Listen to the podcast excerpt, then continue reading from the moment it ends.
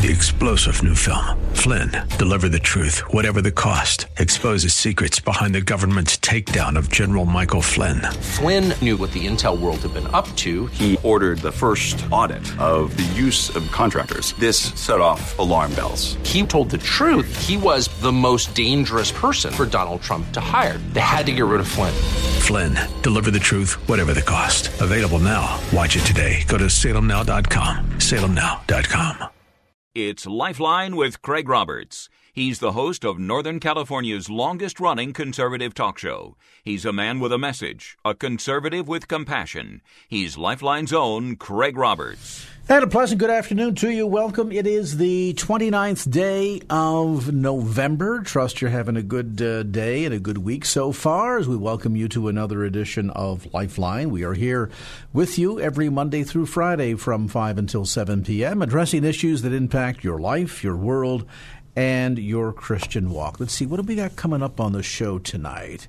We have Doctor John Duong is going to join us. Is that right? Do I, memory serves me right? Possibly, yeah, I think that's correct. Uh, he will be, today's Tuesday, right? No, today's Wednesday. He was with us last night. See, that's when you try to do it from memory. It just doesn't work. And then people walk around and saying, she had a great guest on last night. Who was it? And I don't remember the name. So now I'm I'm going back in, in our time machine, as it were. All right. Um, let me stick to the notes because that seems to be how I work more efficiently. Later on, we're going to be joined by Stephen Aden. Stephen is with Americans United for Life. There are some new statistics out from the Centers for Disease Control concerning the abortion rate in America. And I think you'll find the news alarming. I'll say no more than that. That'll be one of those, uh, what do they call it, cliffhangers? Yes. And we'll find out more about what Stephen has to say about this new trend coming up a little bit later on in tonight's program. First off, let's talk about the floodgates. Boy, oh boy, did Harvey Weinstein apparently let the cat out of the bag. The list of accusations coming out of Hollywood now seems to grow day by day. And if you woke up this morning to word that Matt Lauer of the Today Show is no more, that is true. His name added to a list of who's who in entertainment and in news and in the political realm. And the question, I guess, that many of us are asking is, when's it all going to stop? Uh, not just the accusations. And I suppose there can be some argument for due process. We'll talk about that later on. But in the meanwhile, I guess the bigger question for millions of women who have been victims of predatory men, the question is a legitimate one. When will it stop? Has somehow this issue finally gotten the attention of America? Joining me now is author, speaker, licensed professional counselor, certified sex therapist. She's the director of the John Townsend Leadership Program in both New York City and Dallas-Fort Worth. She is Nancy Houston. Nancy, thanks for taking time to be with us tonight. Thanks so much for having me. Wow. It just seems as if the uh, the lid on this uh, can of worms has been opened up, and I don't imagine anyone thinking back to when it was just one or two names like uh, Harvey Weinstein could have imagined that now today, I mean, this is the this is a who's who list of the entertainment world, of the political world, um, of of the news world. What's going on here? Uh, I think you're absolutely right. Like the lid has come off, and I think for one of the first times, socially and culturally, we are paying attention, and I think it's very positive. Um, sadly, these things have been going on for, you know, centuries, decades, um, and sometimes we've ignored it, pretended uh, that it isn't happening. We have actually turned around and victimized some of the sexual survivors and discouraged women and even men who are survivors to come forth and tell their stories. And I'm really grateful that, like today, you know, we see Matt Lauer is fired from his job. And I'm like, this is good. We need to have a strong cultural message that this type of work environment is not okay, and sexual harassment is not okay. So I think it's really a positive thing that's happening. The irony, of course, is it's been almost seemingly forever, if you talk to women who have been on the receiving end of the abuse, that the male side of the equation has been living life as if they were all in an episode of Mad Men and not really paying any attention to uh, changing attitudes. And not that this was ever acceptable behavior, but I think the sense of frowning upon Uh, how easily the line can be crossed today is increasing. I think maybe uh, maybe culturally, as a society, we're beginning to grow up a little bit. And I, I think what we're, we're we're finding alarming is not only the, the magnitude of what's happening here, but the kind of people in respectful high places to whom it's all happening. And, and, and maybe that's not even the right word, because it's really not happening to them, is it? They're kind of reaping, no. I guess, their rewards, aren't they? They really are, and and you know, I think it's so important that there that there are consequences, because in the past we've had way too much silence. Um, we have blamed females. Um, you know, you had alcohol in your breath, your skirt was too short, your smile was too friendly, and you know, that's just been so unfair. And I think it's time for us to have public dialogues about what is okay and what isn't okay, and then we're going to do more than just frown upon it. There are going to be consequences.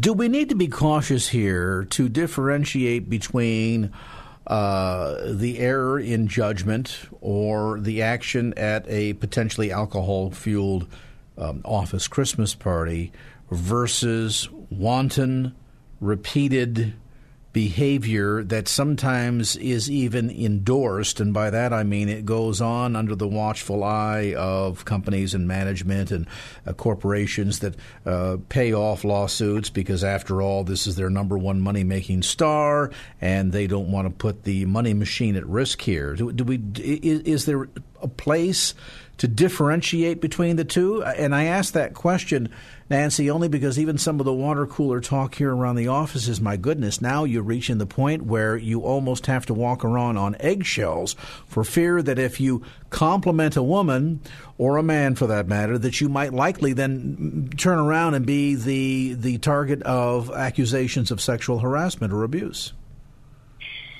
You know, and I hate, I I would hate to see that happen. Um, I'm hoping that as a society we can have some really mature conversations about this, that um, where we aren't um, moving into man-hating or demonizing every man, because that's just not fair. It's not fair at all. There are a lot of really good men around. And um, there are men who would never sexually harass a female. Now, they might want to open a door for her or say, you know, you look pretty today, or I like your hair, you know, without being accused of being a sexual predator, because that certainly isn't being a sexual predator. That's being a gentleman. And I think we've lost some of the art of that. Um, but, you know, if we're, we're really thinking logically about this, I think we...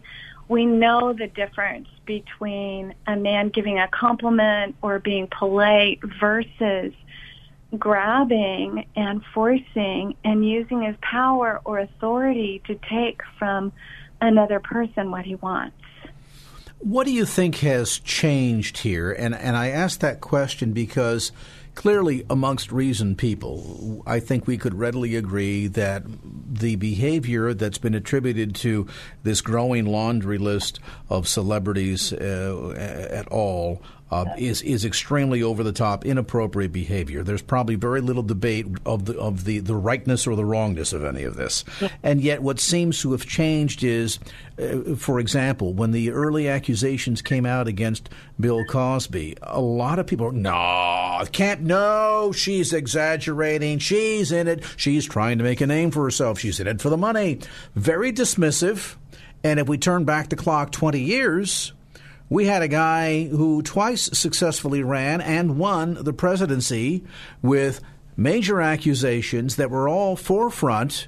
And quite frankly, some of the voices that we're hearing today that are most critical of Harvey Weinstein, Charlie Rose, Garrison Keillor, Bill O'Reilly, uh, Cosby, Matt Lauer now, were the same voices that were dismissive of the very women who were ringing the bell to get our attention back in the nineteen nineties. And I'm speaking of people like Paula Jones and Kathleen Wiley and Monica Lewinsky and Juanita Broderick, who were vilified in the press for daring to even suggest that something like an untoward nature would have taken place. So I'm, I'm curious, Nancy, from your perspective, what has changed where we would agree that this behavior is unacceptable, but all of a sudden now the level of disdain that it's receiving in the general media has shifted dramatically from what it was even twenty years ago? It is interesting, isn't it? We are definitely seeing the pendulum swing, and again, I'm so grateful for that. I just can't imagine what happened to some of these women, um, like the women you mentioned, and how they have been tried in this public court and were vilified. And how horrible to be sexually victimized and then to be re-victimized over and over and over. So I, I think it's, there's more education. Um, we are developing a language for sexual abuse and sexual harassment, for date rape. We are starting to have a language to express what is happening to people, and it's becoming more of a common language for us to talk about, where, you know, twenty years ago it's like, oh, we don't talk about that, you know. um oh, oh nobody talks about things like that. If things like that happen to you, you just keep that silent, and shame on you for talking about it. And now we're realizing the value of telling our stories and the necessity of it, and how shame and silence have only re-traumatized the survivors over and over and over again, and that we honestly we have a responsibility to help them heal and not re-traumatize them.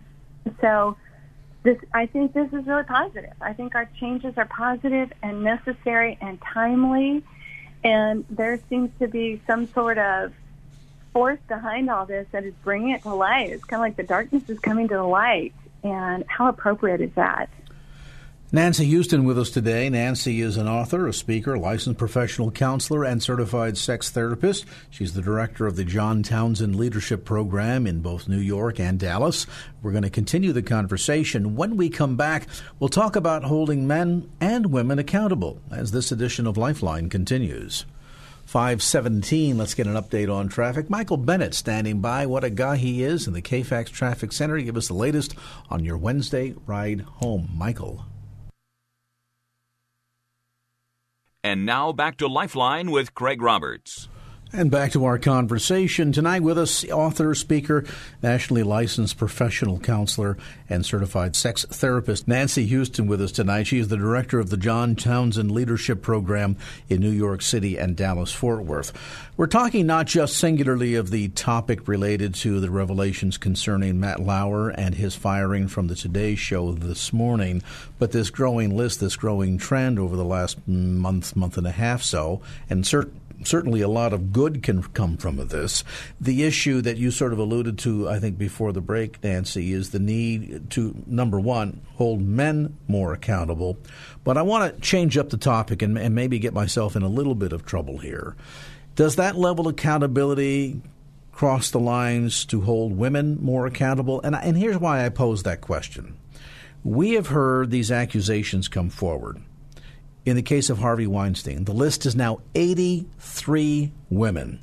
Going back, Bill Cosby, sixty separate women have lodged complaints. And after a while, you have to wonder, was there nobody in this list through all these years that was willing to speak up and say something, to put a stop to it? And, and would that list of victims be half that size, a third that size? Might it be a victim of only one? Had somebody taken the time to speak up sooner? Well, hopefully. Um, I think we have to make it um, safer for victims to speak up. I, I think we have to, you know, really respect what they're ta- saying to us, listen, be empathic. Um, you know, only two percent of victims of a sexual crime are false reports. So we need to we need to mostly believe what these people are saying and realize that it's terrifying, because what happens is a perpetrator doesn't start as a perpetrator. Typically, there's someone who has come across as warm and friendly and um, maybe charming and delightful. And so what happens to the survivor's brain is their brain calms down and thinks, oh, I'm with this very pleasant person. You know, I work with this wonderful person, and I'm safe around this person. And then suddenly their behavior will change, and the person is no longer safe, but their brain is still thinking, ah, this is a safe person. Did this really just happen to me? Oh, my goodness, how could I be sexually assaulted by this very powerful person who I know does good things publicly? And we have to remember that a lot of times people, they compartmentalize their sexual lives, and we can see them do a lot of good things in, in public office. Um, maybe they're serving others. Uh, maybe they're a pastor of a church or a beloved coach or an elder of a church, and you know, or a state senator, and we think, oh, this is a wonderful person. But we have to remember that people often compartmentalize their sexual behaviors. And I think part of the reason is is because, you know, starting with our children, we parents oftentimes don't have enough conversations with our children. Um, we don't give the, you know, our the body parts medical names and proper names. And so we teach our kids at really young ages that this is not a topic that we talk about. This is a taboo topic. And um, so I think if we're going to sh- shift the tide, we're going to have to have a lot more conversations like you and I are having right now. Clearly, then, th- this is only the beginning of this process, so to speak. And it, and yeah. it has to change what are clear, um, deep-rooted um, habits. Uh, you know, I mean, some of this, I mean, as, as revolting as some of the as- accusations are, you, you begin to get the feeling in certain circles, well, this is just considered to be normative. I mean, uh, you, you listen to some of the accusations concerning Harvey Weinstein. I said, well, this went on for years. Everybody knew about it. Everybody in Hollywood knew about it. Oh, my goodness, you all knew about it. And it seemed as if, well, that silence is accepting of all of this. And yet, how many women had to be abused?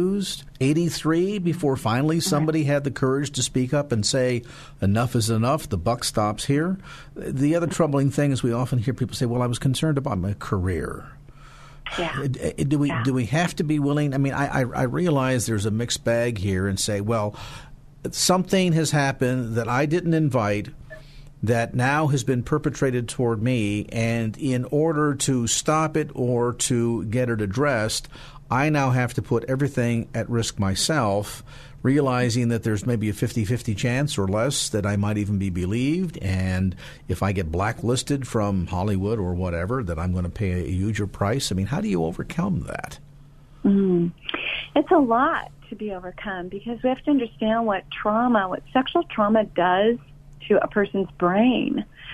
Um, you know, first of all, there's tremendous amount of shock. And, like, did this even really happen to me? How could this have happened?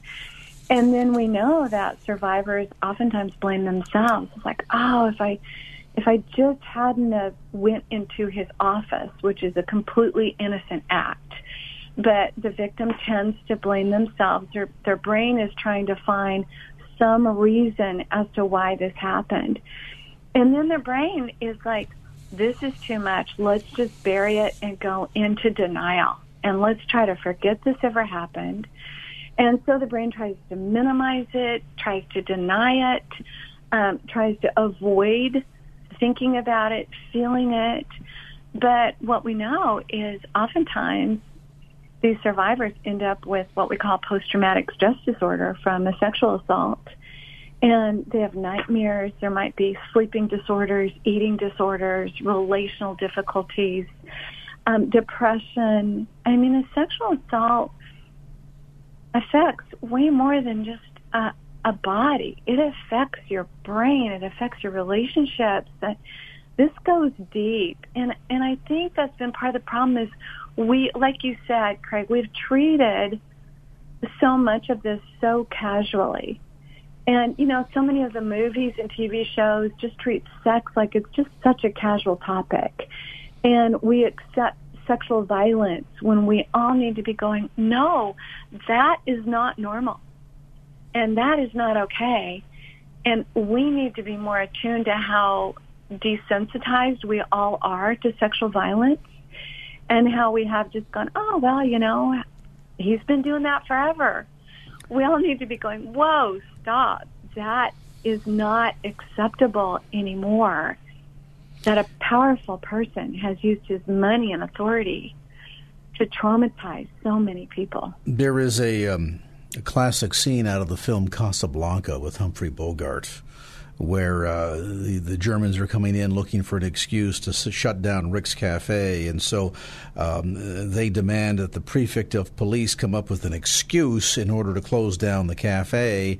And the prefect of police, who has been frequenting this establishment for years and years, comes in and says that he's immediately closing down and ordering all of his officers to throw everybody out of the cafe. And the owner, Rick, played by Humphrey Bogart, comes up and says, on what grounds are you closing me down?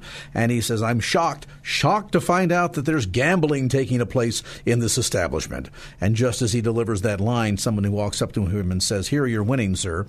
There is the degree of the disingenuousness of Hollywood, where we're hearing the level of shock over the behavior of uh, Harvey Weinstein. And, and, I mean, there's a list of forty or fifty Hollywood uh, producers and uh, movie moguls that are that are all been accused of this behavior. And yet it's the same Hollywood that for forty years people like me have been saying there's too much violence. We are objectifying women. Everything is turned into a, uh, a pornographic film. We have violence in video games, and then we wonder why people go out in the street and shoot each other. Uh, sex and violence reign supreme in film, television, the Internet. I mean, you name it. Our society is saturated with all of this. And then we come back and we're shocked, shocked at the idea that women are being abused. It seems to me that we've kind of we've kind of watered and nurtured this the seed that we've planted to grow into this ugly monster, haven't we? Oh, absolutely. And we have so desensitized our entire culture by doing so and by normalizing behaviors and buying our kids video games that are full of violence. And we have just normalized all of it, and there's nothing normal about any of it. So do you agree and, with me then, Nancy, when I say it's not just encouraging women to do the right thing and be accountable, holding men accountable for doing the right thing, but that that's the starting point, that we also have to have to hold ourselves as society in, at whole accountable and say we need to rethink what we see and embrace as acceptable when it comes to music, entertainment, film, video games, television, the Internet, all of it? I really do. And I'm I'm hoping that because of what is happening in Hollywood, that it will be a wake I don't know if it will be, but I'm hoping it will be a huge wake-up call to Hollywood, that there needs to be some accountability there. Well, I and, certainly hope so, because you've got, you know, twelve and fourteen-year-old boys between video games, television, entertainment, and the Internet that grow up with the belief that women are there to be objectified, objectified and used for their pleasure. And then when ten years after that they act out on that behavior, then we're shocked that they're doing it and don't understand what could have ever driven this uh, child to act this way, when in reality we've been training them, teaching them, and coaching them for years. We have. And when you think about it, children nowadays have access to iPads and phones, and really they can pull their phone out of their back pocket and watch porn. Uh, you know, I've, I've sometimes on this program uh, joked, Nancy, about the fact that forty years ago, if you wanted to get access to certain seedy films, you had to wear a trench coat and go into the bad mm-hmm. part of town at the end of the street, you know, the part that nobody yeah. ever wandered out to except hobos, drunks, and whatnot. And you could go to a dirty little place with a, with a door that had no name above it to go in and get access to your pornography. And fast forward forty years later, now today, if you want it, uh, simply go browsing for something as innocent as a recipe on the Internet, and you don't have to go out to it. It comes and finds you. Absolutely. The accessibility has done so much damage to the prefrontal cortex of people's brains And when you watch a, uh, you know, a diet of pornography, it damages the relational center of your brain. It damages the courting center of your brain. And it certainly does teach you to objectify sexuality and human beings and children and women. And, and I think everybody, even those who are really hooked into porn, I'm like, it's, it's like they are victims of this dragon that has sort of taken over our culture. And it's really time for us to say, enough. This, our children are being educated on pornography. And, you know, this is dangerous. And, and sadly, a lot of these men, w- without a filter, are acting out on what they've been trained and watched and uh, desensitized by. And we as the culture have spent far too long just looking the other way. Nancy Houston, Nancy, I appreciate the time. I, I would imagine we're going to get an opportunity to talk to you again, because I think this is going to be an ongoing story, and as well it should be. Our thanks to Nancy Houston, author, speaker, licensed professional counselor, and certified sex therapist, director of the John Townsend Leadership Program in New York City and Dallas-Fort Worth. Nancy, thanks again for the time and the education. Tough subject. five thirty-five. Let's move on to traffic that can equally be challenging on days like this. Let's see what's going on out there. On this Wednesday, Michael Bennett has the latest from the K FAX Traffic Center. Michael. And now back to Lifeline with Craig Roberts. All right, welcome back to the conversation. We're here at five thirty-eight on your Wednesday edition of Lifeline. There is some new research out from the Centers for Disease Control that you might find quite alarming. It deals with where we stand today in two thousand seventeen. What is that, forty-four years after the Supreme Court decided that an obscure passage in the Constitution dealing with privacy somehow would lead to the codification of abortion on demand in our country in the now infamous nineteen seventy-three Roe, Roe versus Wade decision. Well, where do we stand today in the ensuing forty-four years when it comes to abortion rates?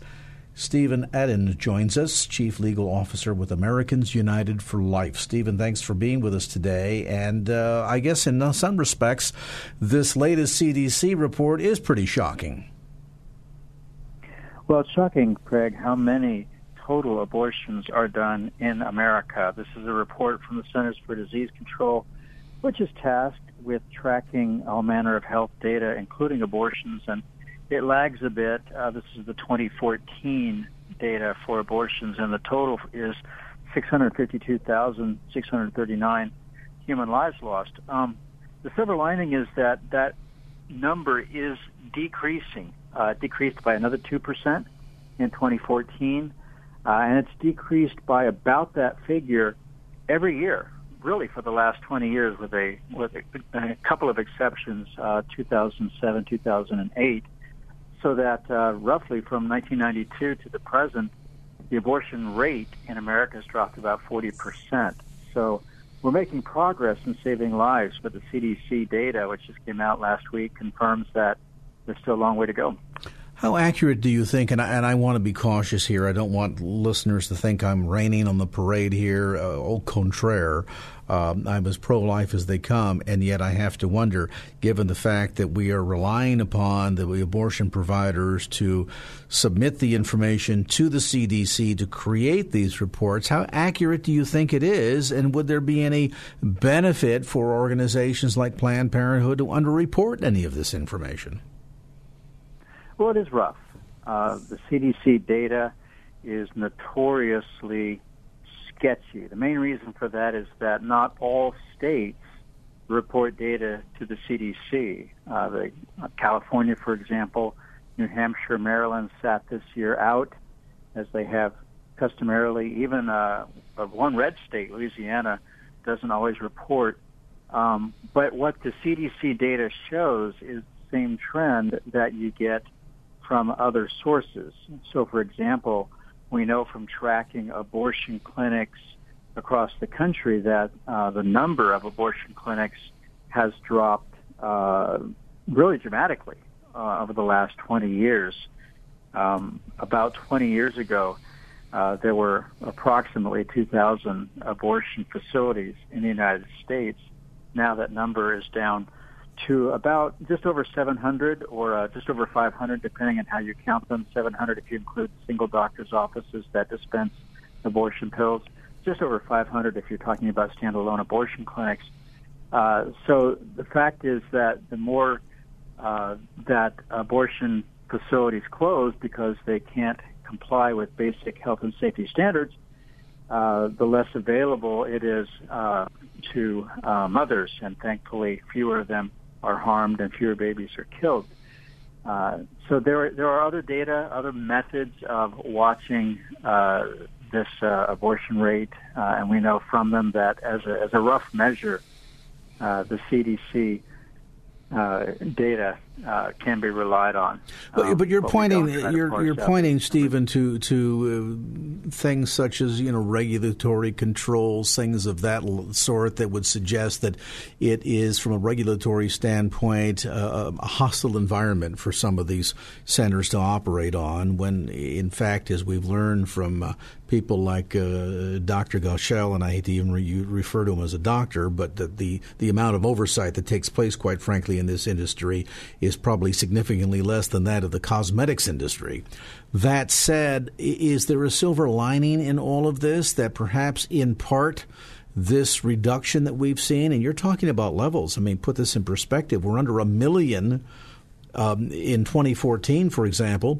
Uh, the numbers reported were under a million. That's the first time since nineteen seventy-five, and abortion was only legalized in seventy-three. I mean, that that's remarkable.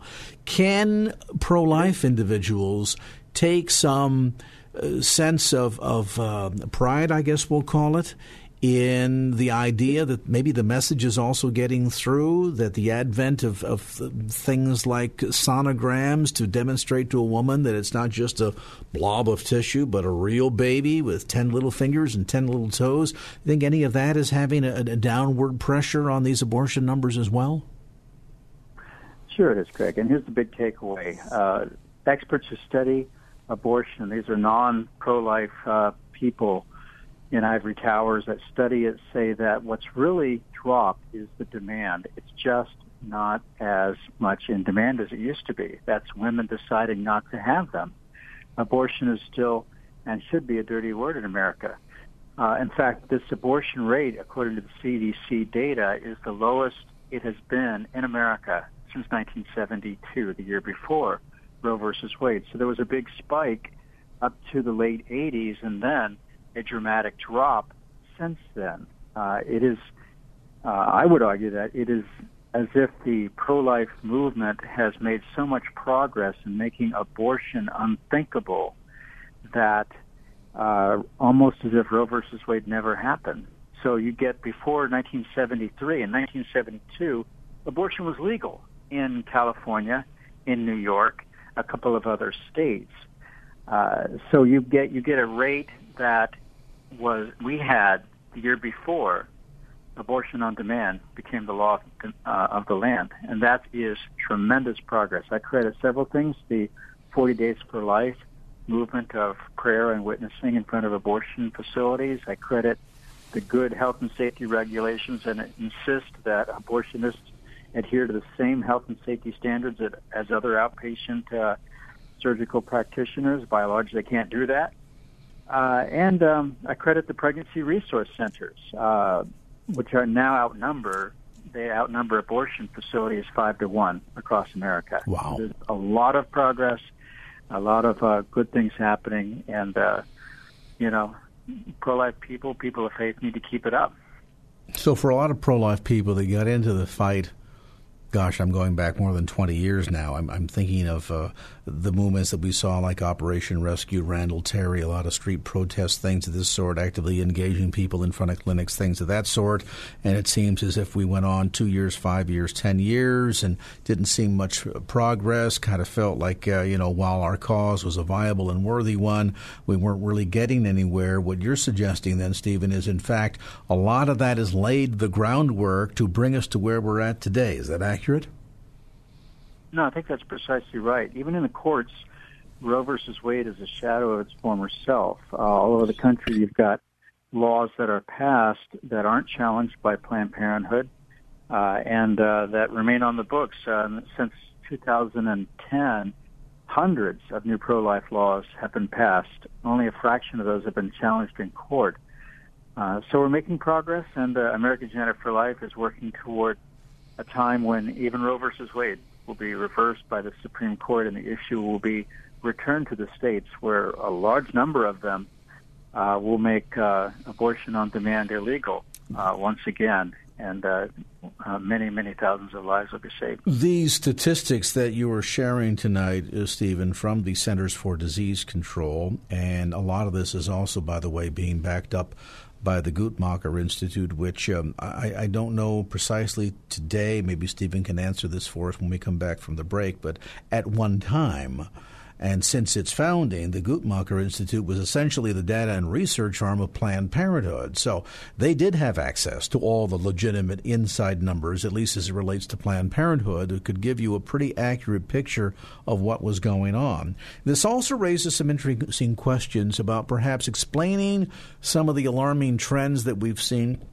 of late um, in relationship to matters of freedom of speech, and one California law that's uh, now going to be discussed by the Supreme Court shortly in relationship to whether or not pro-life clinics should be helping to educate women on the availability of abortion, as if how somehow any woman who's walked into a pro-life clinic did not know that abortion was available to her. Talk about that when we come back after a brief time out. We're going to continue our conversation with Stephen Aden. Stephen is the Chief Legal Officer with Americans United for Life. Information, by the way, about their fine organization on the web at A U L. That's A U L dot O R G. A time out, back with more right after this. But let's head first over to the K F A X Traffic Center to get you an update on this Wednesday ride home with Michael Bennett. Michael. And now back to Lifeline with Craig Roberts. It was mid-month, sixteenth, seventeenth, as memory serves me, when the Supreme Court made the decision to hear a case challenging a California law requiring pro-life clinics to provide patients with information about abortion options. And, of course, there have been lawsuits. We've talked to some of the people behind it, including our buddy Brad Dacus with Pacific Justice Institute and others that said, hold on, I mean, this is a violation of multiple First Amendment rights. And I have to wonder, uh, Stephen Aden, who, uh, for listeners just dropping by, is the Chief Legal Officer with Americans United for Life.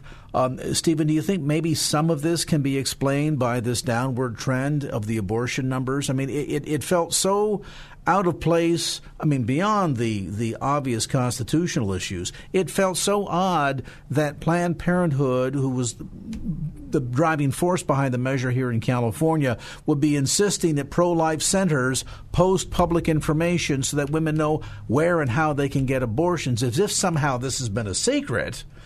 And I, I never could understand what, what's the, other than just trying to harass pro-life clinics. What's the abor- What's the, the motivation here? And I wonder if some of these statistics help us better understand the motivation. Business is down. Is that accurate? Business is down, Craig. In fact, a five-clinic chain in Northern California closed its doors a few years ago, and the owner at the time said in the press, "Lack of demand huh. is the reason." And so they're getting desperate.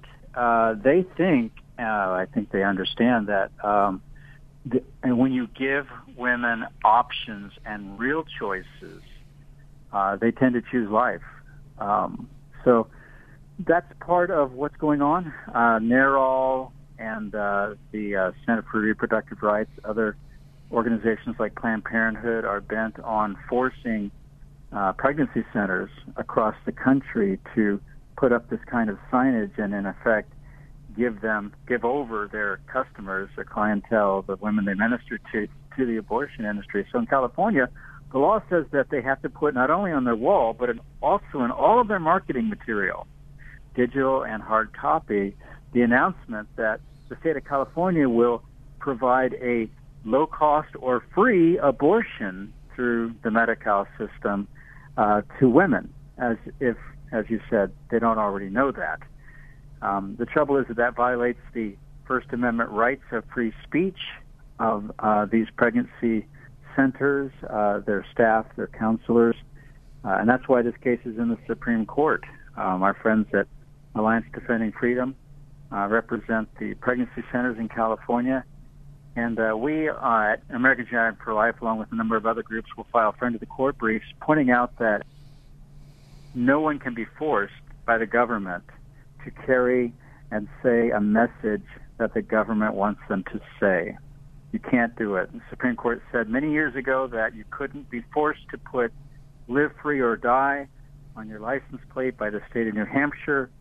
Uh, this is a very similar case. You can't be forced as a pro-life pregnancy center to put on your wall, "the state will pay for your abortion." We expect that the Supreme Court of the United States will reaffirm that important constitutional principle once again. And, you know, the irony is, of course, uh, with tongue firmly planted in cheek at the time when the governor first signed this into law, or as it was being discussed, rather, prior to the bill's passage, uh, we thought, well, isn't this about time that here in California we have a reputation for being the state that's kind of trendsetters? And, you know, some would argue that the birth of the free speech movement, after all, took place right here in Berkeley, California, though that's changed of recent days. Yeah. And we thought, well, this is great.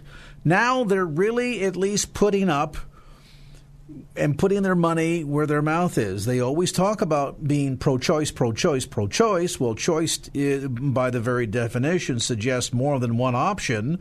And so now if they're going to force abortion clinics across the state to post signs that say, you know, you don't have to uh, put your child up for an abortion, you can actually carry the child to term. There are organizations that will stand with you, that will help you. You can also mm-hmm. keep your child and make it available to a needy couple that would like to adopt your baby. This is great that the state is going to do this. Of course, then we found out that, no, it was strictly one-sided. So um, oh, yeah. by rights, it needs to go to the Supreme Court so that no other state gets the bright idea later on to try and try a, a, a stunt like this. No, that's right. And California is a state that brought you a law that prohibits the posting of an actress's age on the Internet.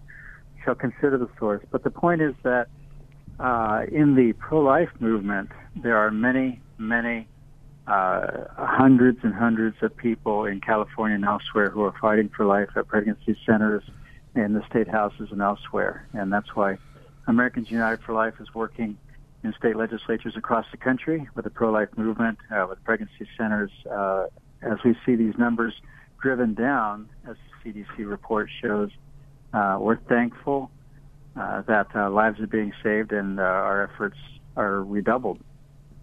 And ultimately, then, Stephen, do you see the trend word, the, the trend downward in these numbers is kind of the cumulative total, um, the cumulative outcome of the efforts that have been applied to this topic by pro-life people for the past twenty-five, thirty years?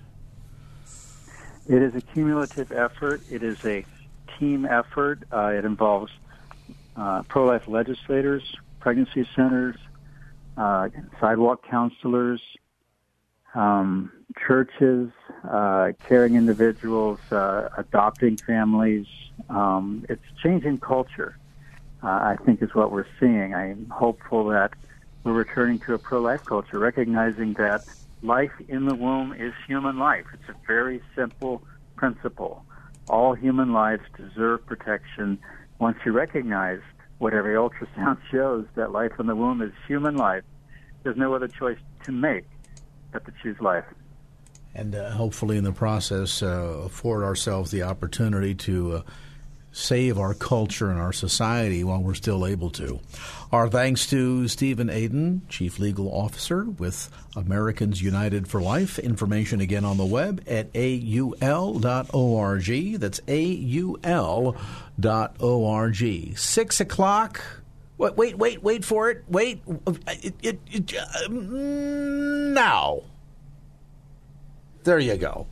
Six o'clock exactly. So rarely do I get to say that, because so rarely am I on time. Let's get a look at what's happening on your ride home with Michael Bennett, who's probably as shocked as everyone else is at six o'clock. There you go. Watch that car ahead. Michael Bennett in the K F A X Traffic Center. What's going on? three-star General Michael J. Flynn, head of the Pentagon Intelligence Agency, knew all the government's dirty secrets. He was one of the most respected generals in the military. Flynn knew what the intel world had been up to. He understood its funding. He ordered the first audit of the use of contractors. This set off alarm bells. The explosive new documentary, Flynn, Deliver the Truth, Whatever the Cost, and covers the facts behind this scandal. Flynn told the truth. He was the most dangerous person for Donald Trump to hire. I find out the worst enemy that I'm going to face in my life is right here in America. They took my assessment and they wanted me to change it. And I was like, I'm not changing it. They had to get rid of Flynn. With in-depth interviews, archival footage, and never-before-seen personal records of the man behind the headlines. I just felt like I was drowning. Flynn, Deliver the Truth, Whatever the Cost. Available now. Watch it today. Go to Salem Now dot com. Salem Now dot com.